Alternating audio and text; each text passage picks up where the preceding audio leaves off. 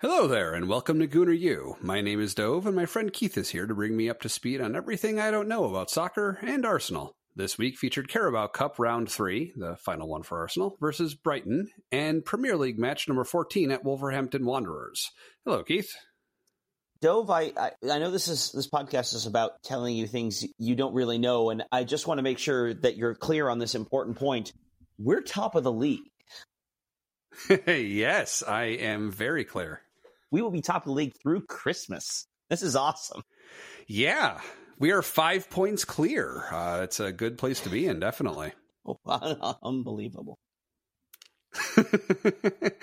so yeah, no, it's uh, I'm I'm in a good mood after uh, I just finished watching uh, yesterday's match versus uh, well, I guess at at Wolverhampton. Um, but yeah, no, it was a good week for Arsenal, all things considered. Uh, if uh, if we may begin with a little bit of follow up, um, listening to last week's episode, I was wondering why is it so surprising that Martinelli would be on the national team? Was it just because there are so many good players from Brazil that for anyone to be picked is generally surprising because the chances are low, or is there anything about him in particular?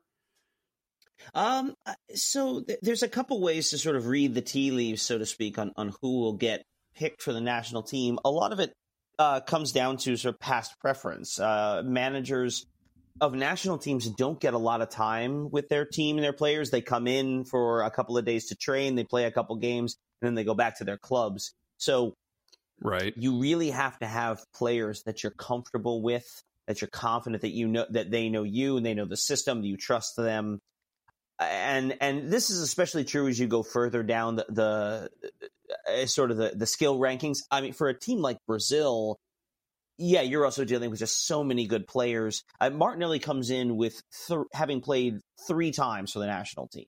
Uh, they're they're called caps. Okay. You'll hear this term. Uh, player has so many caps. That just means appearances for hmm. the national team. He has three of them. Now he's not the fewest on the on the roster that was called up uh, for the World Cup, but he's he's a fairly young guy at 21. You know, he's really only yeah. recently broken into uh, the the national team. He got called up uh, earlier this year in the in the summer, I think it was, but he was not called up in the most recent window in in September.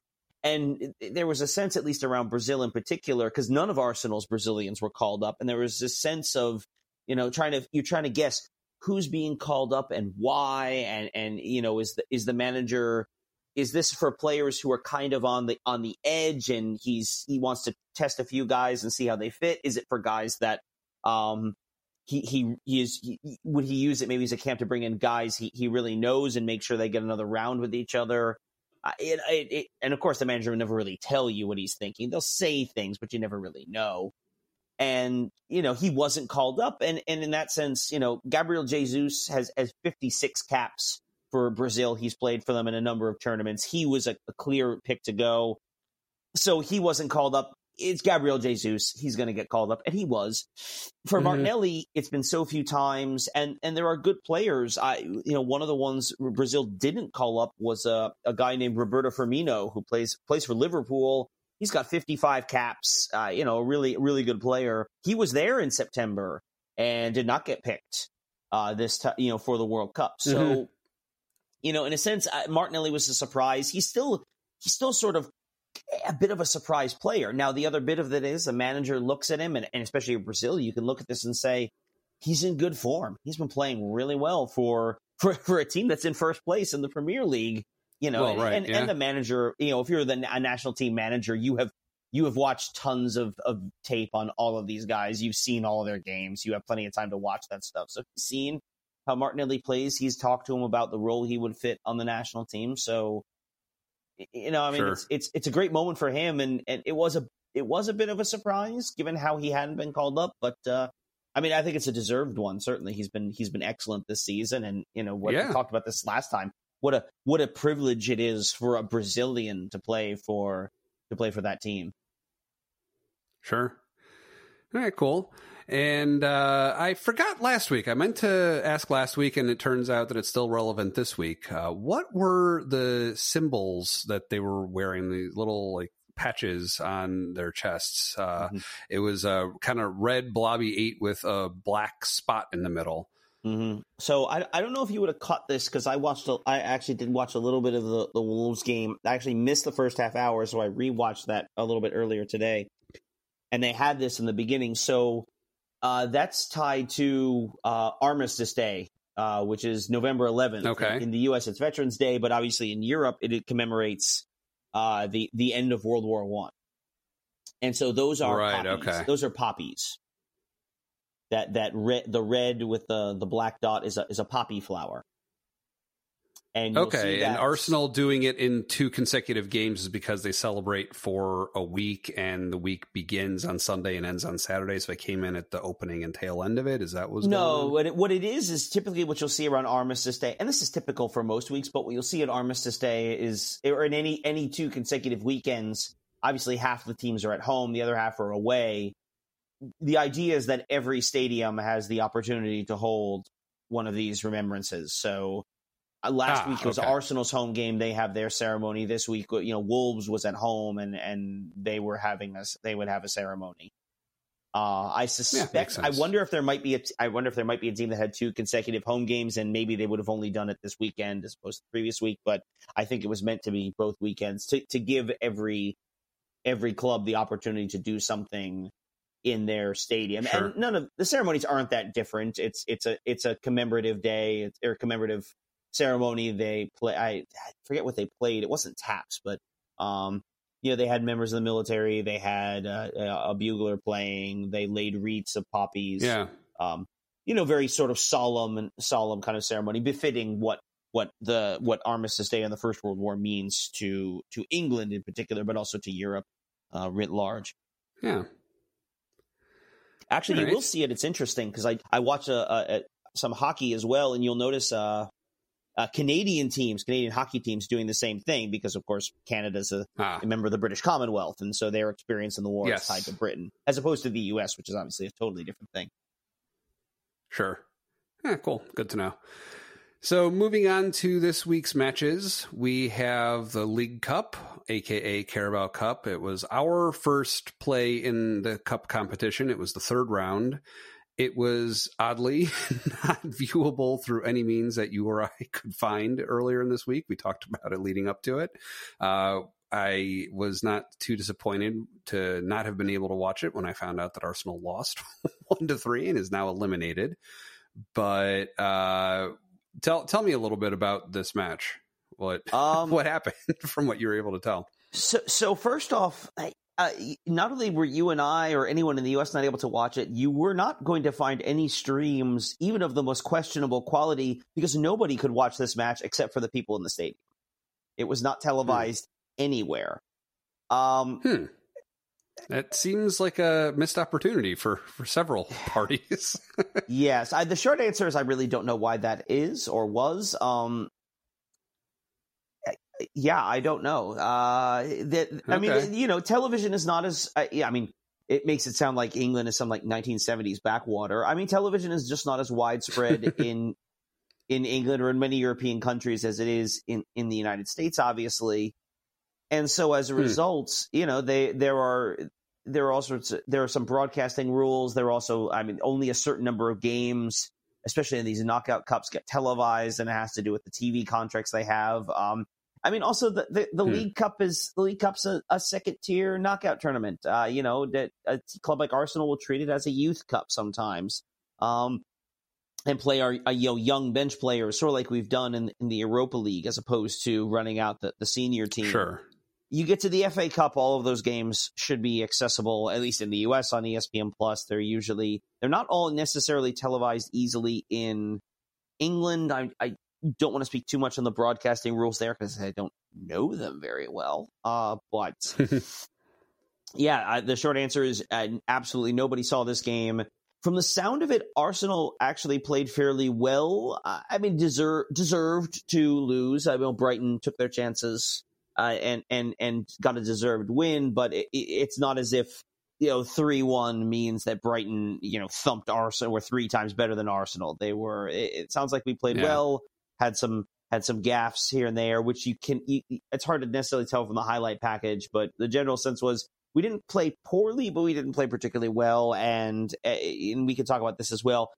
As much as you want to win every game, this might not be the worst thing in the world for us to be out of this tournament. Right. If if, if we're gonna lose, this was a game to do it.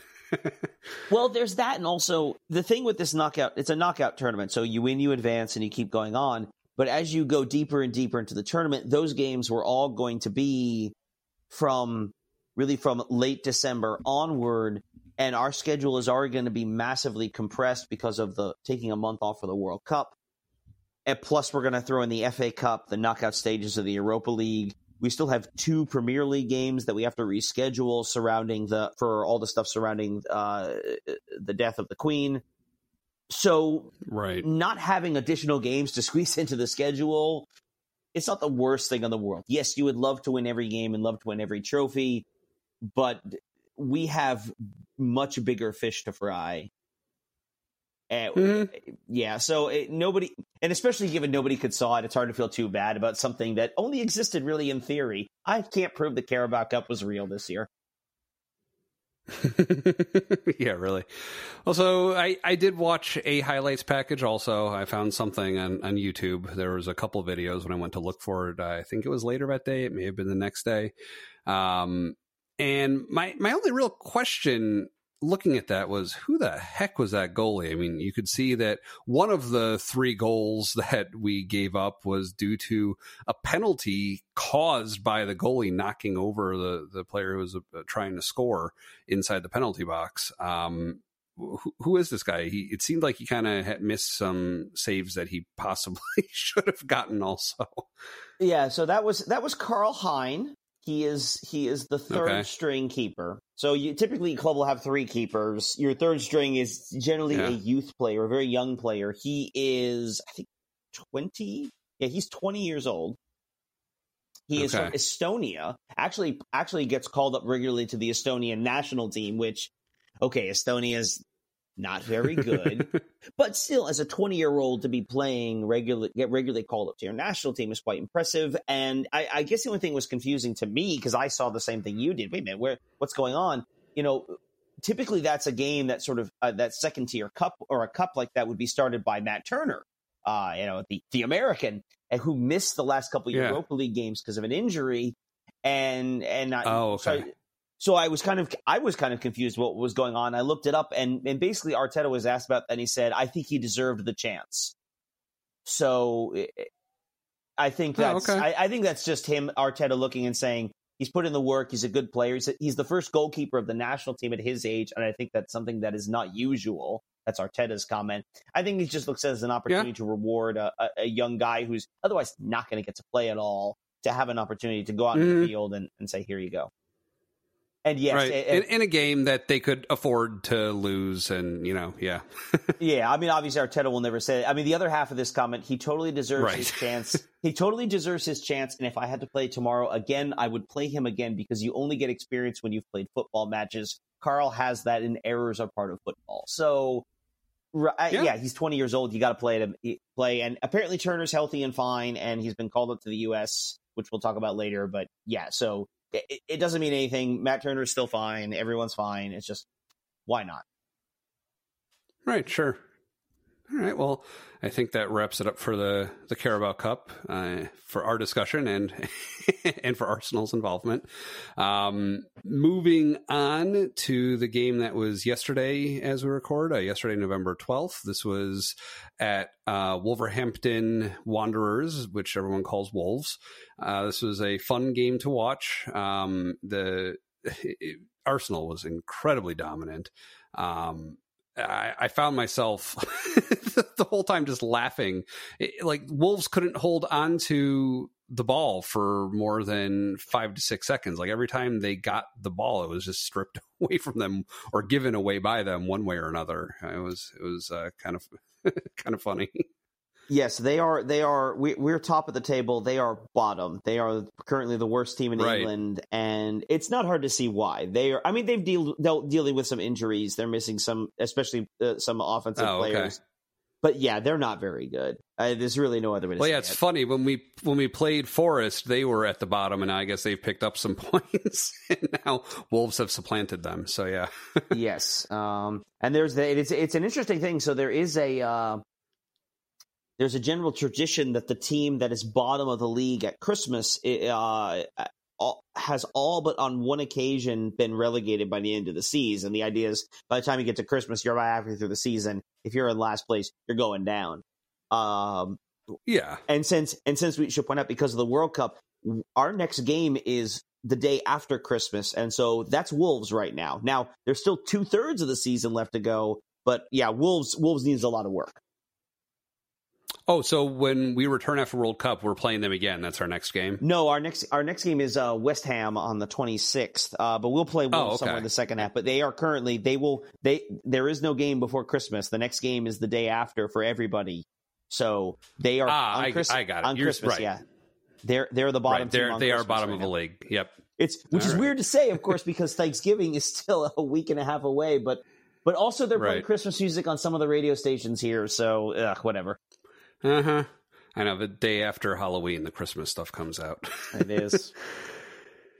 But uh, so so first question of the match. Uh, it was in the eighth minute of play. Um, there was there was a play that was kind of interesting. So the um, Wolves player, I think I'm trying to remember what happened here now because my note was a little bit inadequate. But um, we it looks like committed a foul, but then because Wolves were offsides or playing after having been offsides, it ended up not counting. Does that sound Yeah. So what, what we- happens? Wol- yeah. Wolves played in, and um, yeah, Wolves played the ball in, and uh, Saliba made a tackle on on the attacker, which could could very well have been called a penalty. It was not, but as I as I saw that play, it was called back because the play was offside.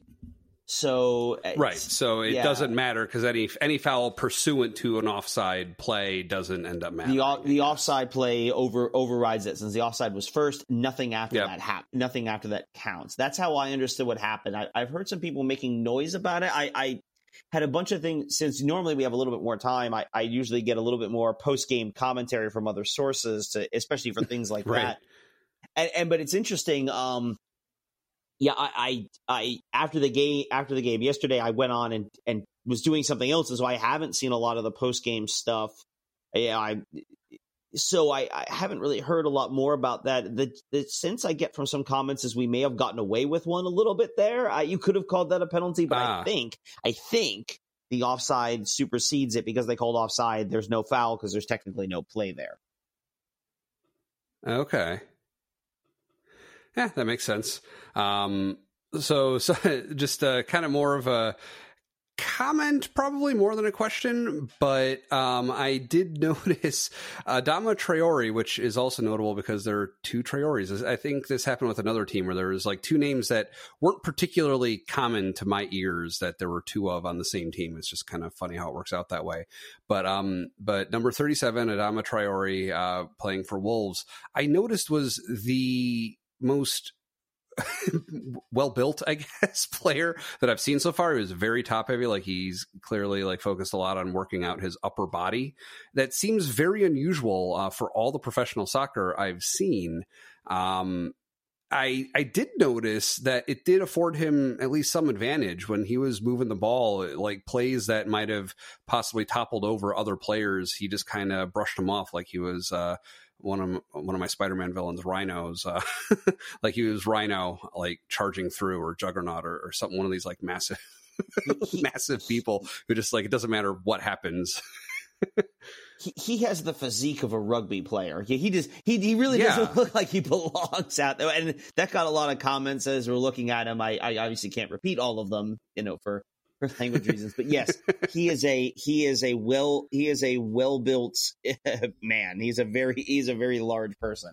Uh yeah, it, Right. I guess yeah. What what you said sums up what I was feeling about. Like he's playing the wrong sport. It looks like. yeah, yeah, I, yes, he, yeah. I mean, if you haven't seen it, go ahead pull up pull up video of the game. They have a few shots of him directly. He is uh he, he he yeah, he's a he's a big dude.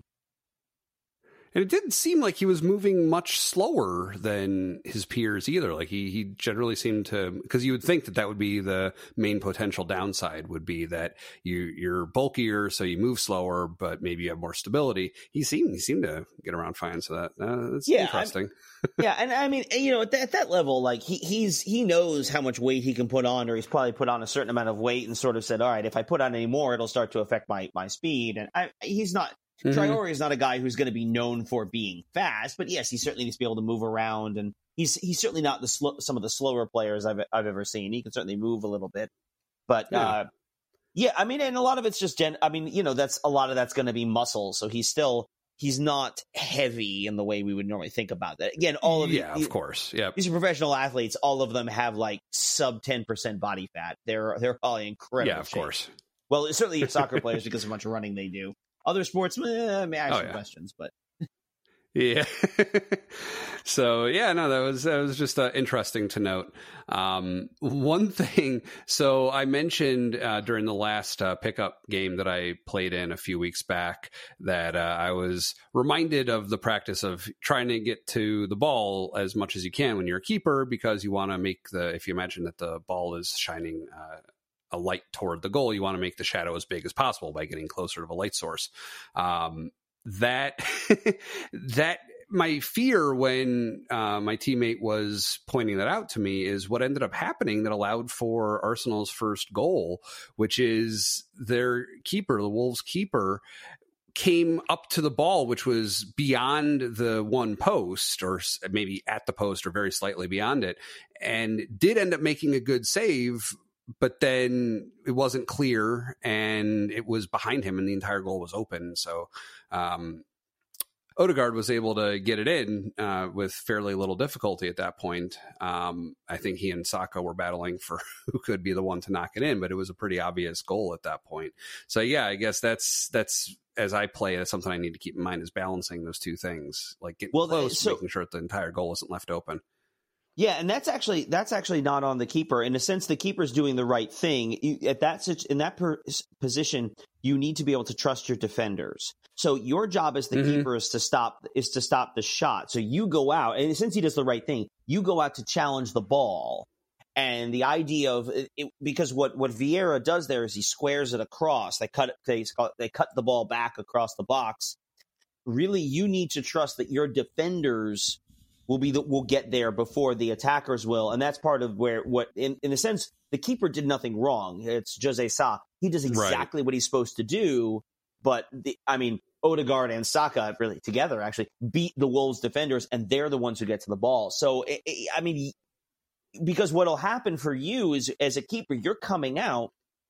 If you suddenly start waiting for that pass and you start cheating over you open up the space on what they call the near side, and there's a little more space there on the post. And Vieira says, "Well, forget mm-hmm. the pass. I'll stick it in the I'll stick it in the goal at close range." And so your job is right. to cut is to cut off him, make him pass. Because mm-hmm. once he passes, it's now you're now into the box, and again, that's where chaos reigns. So the, the keeper's actually done the yeah. right thing there. I mean, I get. I certainly get from your perspective, right? That fear, like I, I, I don't want, I don't want someone to get in behind me but you have to be able to trust that your defenders, your teammates are mm-hmm. are bailing you out on that. And there's at least one instance where you saw I saw the um, you know, they they Wolves came in, got a shot, and it, it missed the goal, and Ramsdale immediately gets up and starts shouting at Arsenal players. Yes. And what he's and what he's doing there is yes. sort of sort of saying, "Hey, you didn't, you know, they shouldn't have taken that shot. You need to be in position. Fix what you're doing. Don't screw that up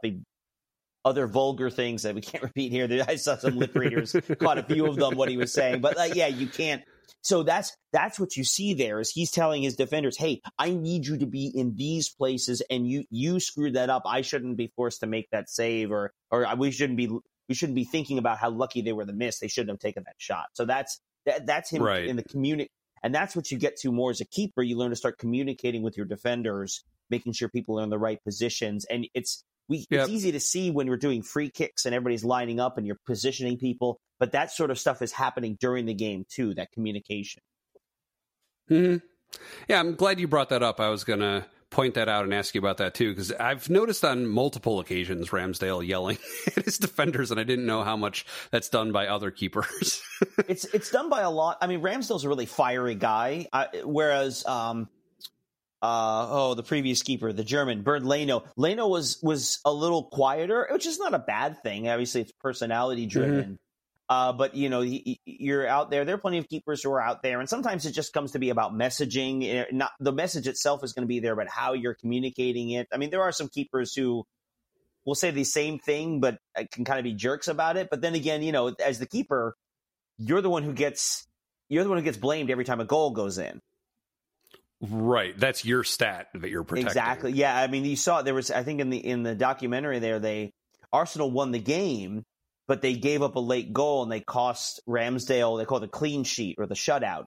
So they won two, yep. two, two nothing. But Ramsdale goes back into the locker room and he just like sits dejected in his locker, like, ugh, come on. Cause he, cause as a keeper, you really want that clean sheet and he didn't get it. So for a keeper, that's, that's really important to have those, have those opportunities. And so, and, and as the keeper, you're responsible for that. You are there to help position the defenders and make sure that they're right. where you need them to be so that they're stopping chances, but you also have a clear look at the ball and what's happening.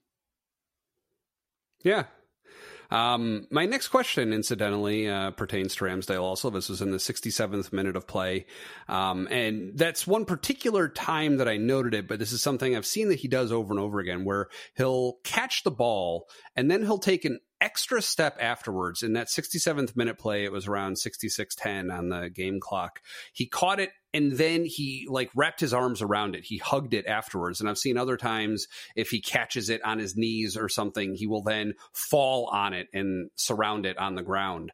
Um, do you know why is is that a personality tick? Is there some rule that he's trying to pay closer adherence to or something no, I, have seen that a bunch of times. I think it's just one of those. I'm sure, and, and, and uh, this would be good to talk to like an actual keeper who really sort of gets that. I think a lot of it is just general security, like he's holding on tightly to the ball. I mean, theoretically, you'll never see it where like a, a, player could theoretically come from behind and knock him and punch the ball out, and so that's sort of holding it right and, and really grabbing it. I don't. I mean, I, I, think it's just one of those. To me, it always looks like one of those ticks that a lot of keepers have. Like it doesn't really matter. It, you know, sort of like we talked about sometimes they just when they just fall on the ball you know they don't need to do that yep. but it's there to help help them sometimes maybe it makes them feel more secure um make sure they've well, got right. i didn't know if he it. was trying to yeah i didn't know if he was trying to stick to like the letter of some rule where under this circumstance, then the other team can't try to knock it away from you. Although, yeah, like you said, I, I, can't imagine once you're holding it in your hands, it would have to be a foul if some player came up and tried to knock it loose from you. Yeah, so, or it yeah. could just be, you know, the, when you're holding it out like you're ready to throw it, that's when you could it could slip and you drop it maybe. So I, I mean, I, I don't think mm-hmm. there's anything particularly like. To me, I don't know if there's anything particularly yeah. meaningful in it, but I, I don't know. So it, yeah, I don't okay. I don't read too much into that. Okay. And um, my my last note was just kind of an amusing thing. This was around, I don't know, maybe 75, 76 minutes into the game. They put up the stat on the screen that the Wolves are the only club. I know they they actually say Wolves. They don't say the Wolves, but Wolves are the only club without a goal scored in the final 30 minutes in the Premier League this season. it's just one of those things that's like, oh, well, that actually makes me feel a lot better uh, toward the end of this game where I, I think we're already ahead 2 0 by that point. But yeah, that uh, it's just. that that that second I mean obviously we talked this 1-0 I mean something could go wrong 2-0 Wolves was done that game was over I, Wolves have scored right. uh, this is the more amazing stat Wolves have scored 8 goals this season yeah I, I heard that Eight. yeah I mean Arsenal by comparison has 33 Right. We we've given yeah. There, our goal difference is more than double their total number of goals. we've given up eleven goals total this season. Yeah. Um, which is which is tied for the lowest lowest in the league. So yeah, they are they're they're bad. They're there's a reason a team like there's a reason you're in last place, and that's why they can mm-hmm. they cannot score goals. Yeah, I think more than anything else, I was just amused that someone is keeping track of that specific yes. of a stat. It was just kind of funny to me. oh yeah, I mean, you start digging into it. It's interesting. They look at like moment periods of the game. You look and they're they look at periods of the game, particularly when teams are good. Like Arsenal is very good early on in games. Uh, typically, right at right before, right after the half, they tend to do really beginning of halves. They tend to close well. Uh, they, I think they hmm. saw that the weakest part of the game Arsenal tends to play is around like the 65th to the to somewhere like the 60th to the 75th minute. That's the that's mm-hmm. the stretch of the game they tend to be the weakest weakest, which is interesting because you also right in the middle of the second half, which is also you'll notice Arteta usually makes subs around 70 minutes. Hmm. Yeah. I mean that so I think that's yeah. I mean, and you know, people sort of yeah. complain about that. Oh, we need to do subs here. We need to do things differently. But it's one of those you break it down that way and say, oh, okay, I can sort of see that's clearly when we start to tire. Arteta knows that, and that's when he's prepared. You know that right. that's when he's prepared to make those changes. So. Yeah.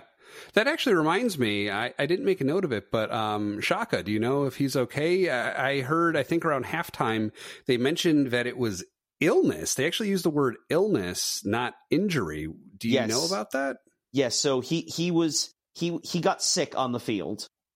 Um and, and apparently there was a, a, a bug going around. Uh so this is so yeah. um this is the quote from from Arteta. Uh, he wasn't feeling good at all. We had a few boys with some tummy issues is what he called them. Oh no. I, yeah. So I, and and the little bits and pieces I've picked up since then, uh, they're they're not sure if it's a bug going around the room or if it was maybe something some of the players ate pregame. Um, oh boy. Uh, there's a couple of players were apparently feeling it. Uh, apparently, uh, I think they said uh, uh, Zinchenko apparently was feeling a little bit, which apparently he, I, you know, some some of the folks I was watching with, like he they thought he didn't have a very good game. Um, I think I heard someone mm. else say Kieran Tierney might have also, which is why part of why Tierney wasn't an option at various points off the bench. Uh, um, yeah. So you know, so there's yeah, there was apparently something going around the room, and and Xhaka.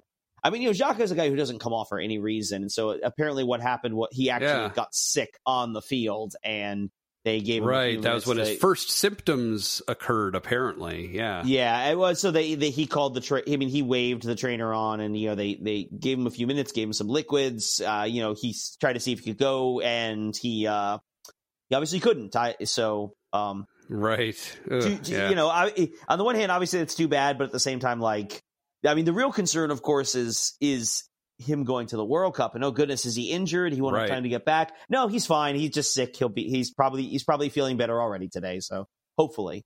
Yeah, that's good. That's good. Hopefully. Uh, so, is there anything else that you wanted to cover before we move on to uh, World Cup talk? Um. Well, I, I guess I, we sort of talked about this a little bit. Um. It, it, it's interesting, right? That Arsenal is off to Arsenal's off to the best start they've ever had in the Premier League and they, yeah. they ran the stat. We saw a lot of these stats last week. You saw them even, even now. Teams that have roughly this many points at this stage of the season, I you know, I think they showed it la- after last week.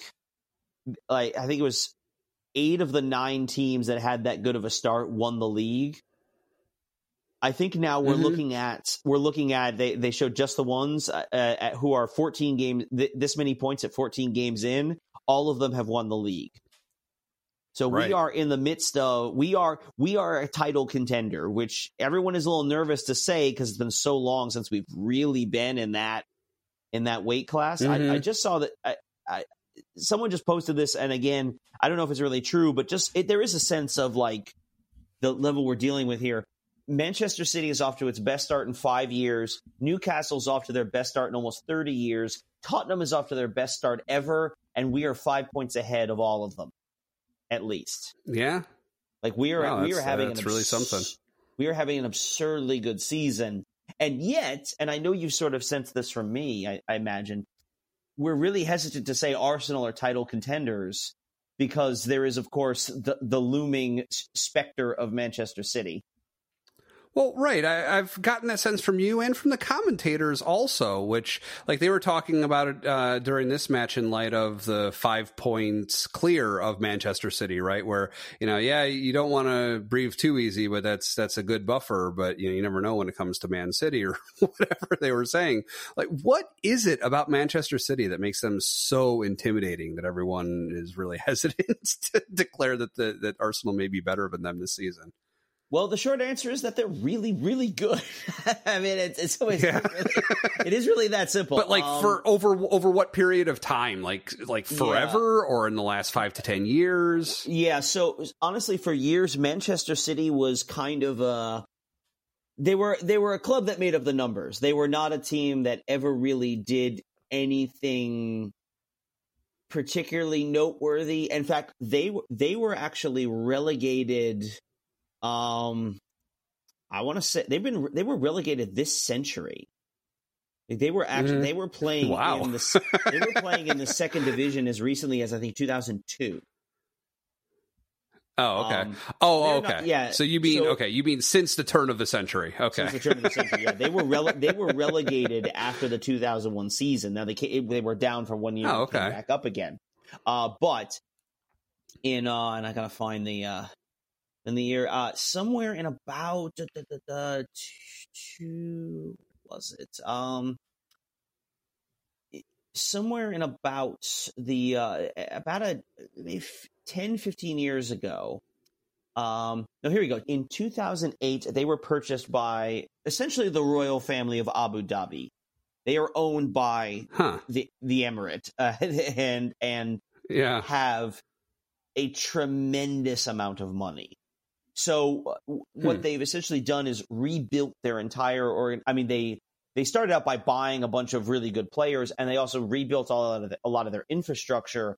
So now they are essentially, you know, league bestriding Goliaths. They have won, and I'm trying to pull up, you know, their their history here. They have won, I think, four out of the last five titles in the league. Oh, okay and and it's not just even that they're winning them but they're doing so at at a with with with records that are just sort of beyond what anyone else ha- has accomplished. So so uh, this year uh, they did you know amazon did the the all or nothing documentary about about arsenal. A couple they've done it a couple times in the premier league. They did one uh, about the 2017-2018 manchester city team that won the league with 100 points. Wow. They, they, they, that's, I mean, no one has ever done that. And I just, just compare this. So in, yeah, 2000, uh, yeah, 2003, 2004, Arsenal had, they were called the Invincibles. They didn't lose a single game in the league. Yep. They finished the season uh, 26 wins, 12 draws. They had 90 points. Yeah. Man- Manchester City had 100. The next year they won it again with 98. Mm-hmm. That that season That's pretty incredible. Yeah, that that season Liverpool had 97 points, which was the the third most in the history of the Premier League and they finished in second. Yeah. I mean, and it, it is really just incredible how good they've been. It was about uh, 2015 or 2016, I forget exactly when, uh, they they signed as their manager Pep Guardiola, who managed at Barcelona, had turned them in a previous decade, had turned them into sort of the model club, uh, really for the way the sport, it, it, in a lot of ways, the way the sport is played now.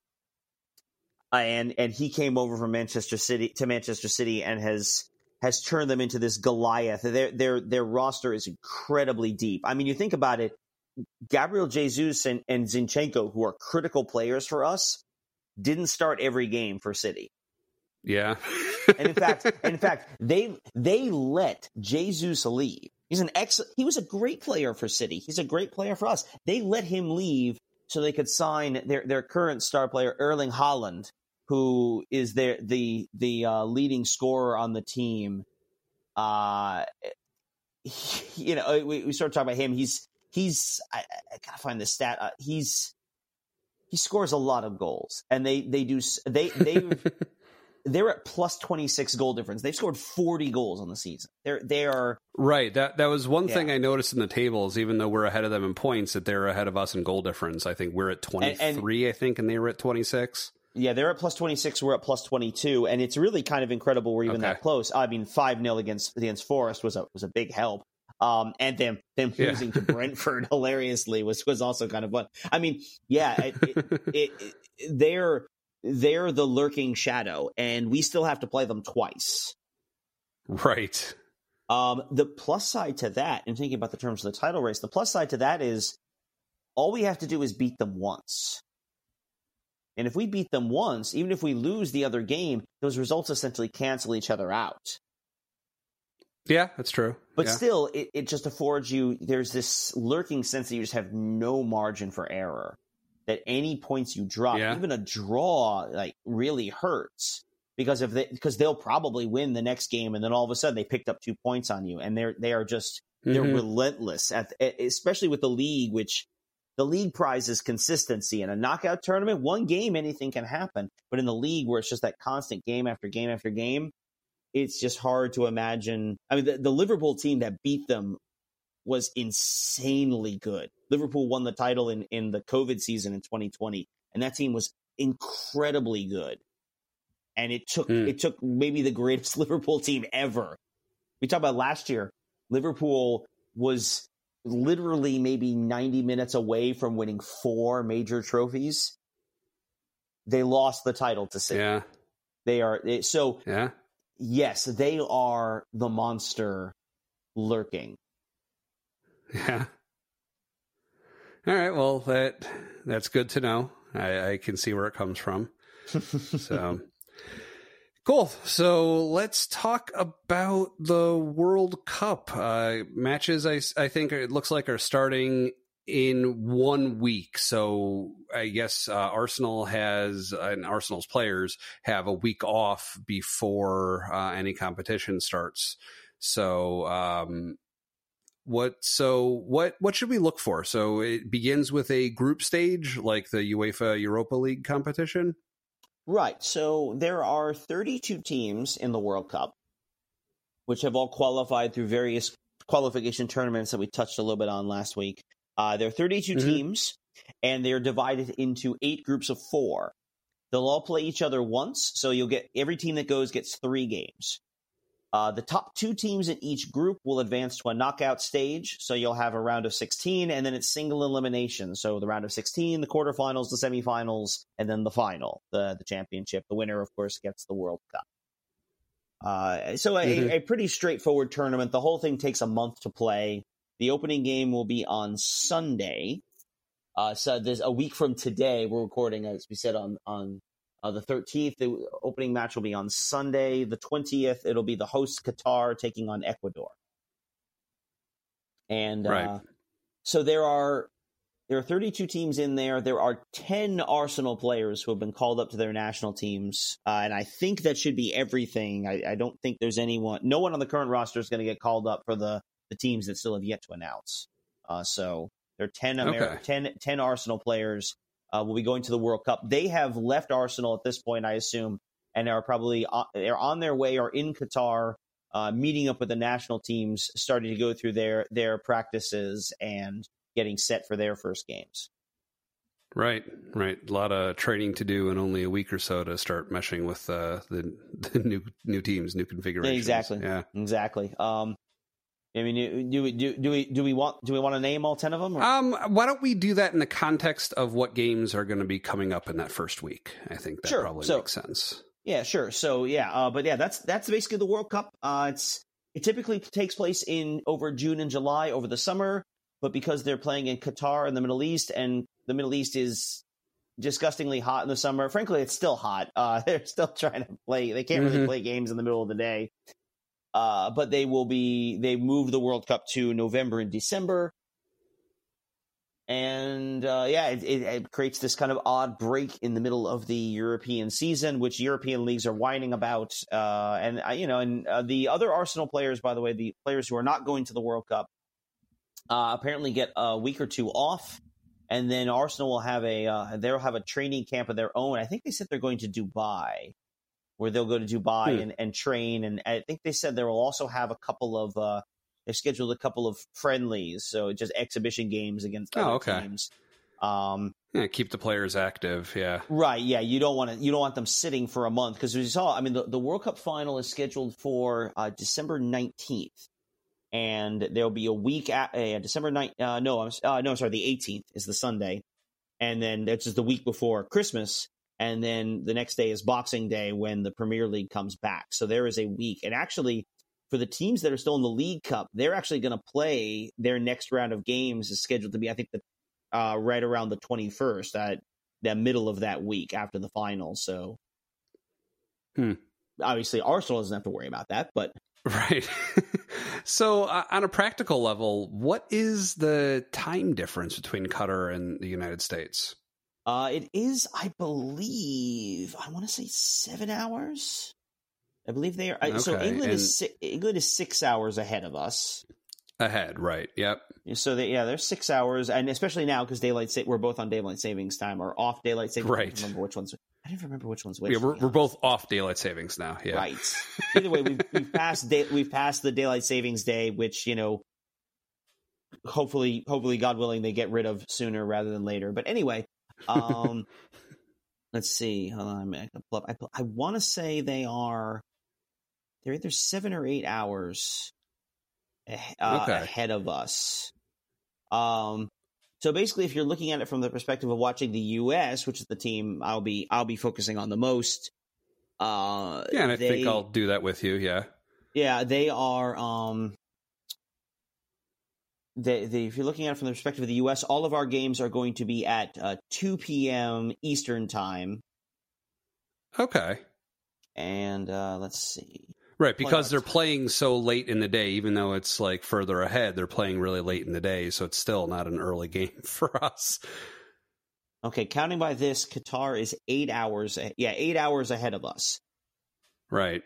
They're, but you're, you're Ara- saying they're playing late in the day to avoid peak heat, I guess, right? They'll play earlier in the day and late in the day. So I think I think typically Yeah. I was looking at a schedule earlier. Like the earliest games for us will start at like 4 a.m. Um, Whew, yeah. which well, which is early for us. Although I have to say, I remember uh, 2002, the World Cup was in Korea, and uh, uh, the U.S.'s group games started at uh, I think 5 a.m., 3 a.m., and I think uh, the last one was at maybe 6 a.m. or, or 5:30 or something. so maybe it was at, maybe it was as late as Yeah. seven. So. Actually, we can tell the story. Actually, I believe I, that's right. We were in Spanish together. I believe uh, we played we played Germany in the quarterfinals on the day of the Spanish Regents Oh. which you and I, of course, would have been in the Okay. same room for. Um, right, right. Although I was Which- completely oblivious to anything about professional soccer at that point, but of course, of course. Oh, wait, which well, perhaps we could save that. We can tell you that story in the World Cup. But basically, what it, the point of that story really is. 2002 was a very different world than 2022 in a lot of different ways. I, can, I, I we can tell that story. We'll save that one for the for the for during the World Cup. But yeah, yeah. All right, looking forward to it.